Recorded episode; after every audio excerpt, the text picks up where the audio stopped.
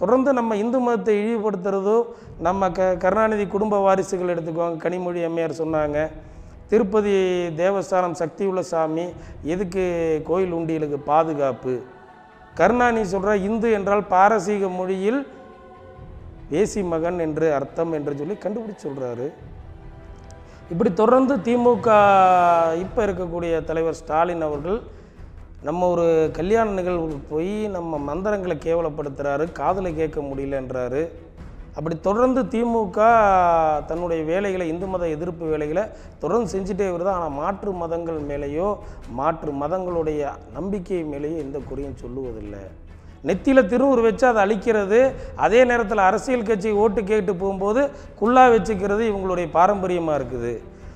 ரம்ஜான் காலகட்டத்தில் கஞ்சி குடிக்க போனால் கஞ்சி குடிச்சிட்டு வந்தால் பரவாயில்ல. அங்கே போய் இந்து மத சம்பிரதாயங்களை கேவலப்படுத்தி பேசணும்னு சொல்லி ஏதாவது முஸ்லீம் கிட்ட எதிர்பார்த்தானா?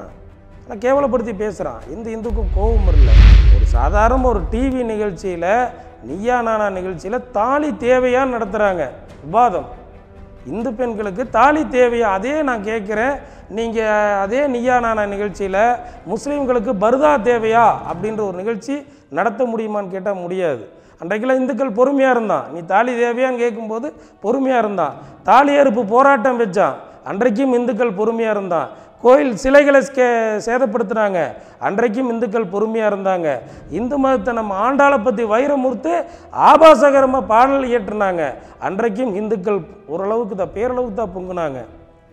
கிட்டத்தட்ட இன்றைக்கி ரோட்டில் போகிறவன் யார் வேணாலும் சாமியை கேவலப்படுத்தலான்ற ஒரு சூழ்நிலை இன்றைக்கு சமீப காலமாக இருந்துட்டு வந்தது. இனி அந்த சூழ்நிலை தமிழ்நாட்டில் ஒருபோதும் நடக்காது.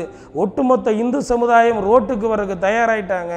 இது நாளைக்கு ஓட்டு பேங்காக மாறும். திமுகக்கு இது நீ சாவடி காலம்ன்றது வெகு விரைவில் இல்லைன்றது இந்துக்கள் தெளிவாக உணர்த்தியிருக்காங்க. ஒட்டுமொத்த ஹிந்துக்கும் விழிப்பு வந்திருக்கு விழிப்புணர்வு வந்திருக்கு. கிட்டத்தட்ட ஒவ்வொரு ஹிந்துவும் தன்னுடைய கண்டனத்தை பதிவு பண்ணுறாங்க ஒரு விநாயக சதுர்த்தி வந்தால் த தமிழக முதல்வர் சங்கடப்படாமல் டிவியில் தோன்றி தம் விநாயக சதுர்த்திக்கு தடை அப்படின்னு சொல்கிறாரு என்ன காரணம் கேட்டால் நூற்றி நாற்பத்தி நாலு தடை உத்தரவு இருக்குது கொரோனா காலகட்டம் அதே காலகட்டத்தில் தான் ரம்ஜானும் வந்துச்சு. அதே காலகட்டத்தில் நம்ம தூத்துக்குடி பனியமாத திருக்கோயில் திருவிழா வந்துச்சு. அந்த திருக்கோயிலுக்கு மாவட்ட கலெக்டர் நேரடியாக போய் கவர்மெண்ட் புரோட்டோக்கால்னு சொல்லிட்டு ஒன்று இருக்குது. அந்த புரோட்டோக்காலில் மாவட்ட ஆட்சித்தலைவர் தான் பேட்டி கொடுக்கணும். அங்கே பாதிரியார் பேட்டி கொடுக்குறாரு. மாவட்ட ஆட்சித்தலைவர் பக்கத்தில் உட்காந்துருக்கார் மாவட்டம் பார்க்கக்கூடிய எஸ்பி பக்கத்தில் உட்காந்துருக்காரு இந்த அளவுக்கு மோசமான புரோட்டோக்கால் இருக்குது பாருங்க. அங்கே மட்டும்தான் வெங்காயக்கால் எல்லாமே செட் ஆக மாட்டிருக்கு. இந்துக்களுக்கு மட்டும்தான் புரோட்டோக்கால்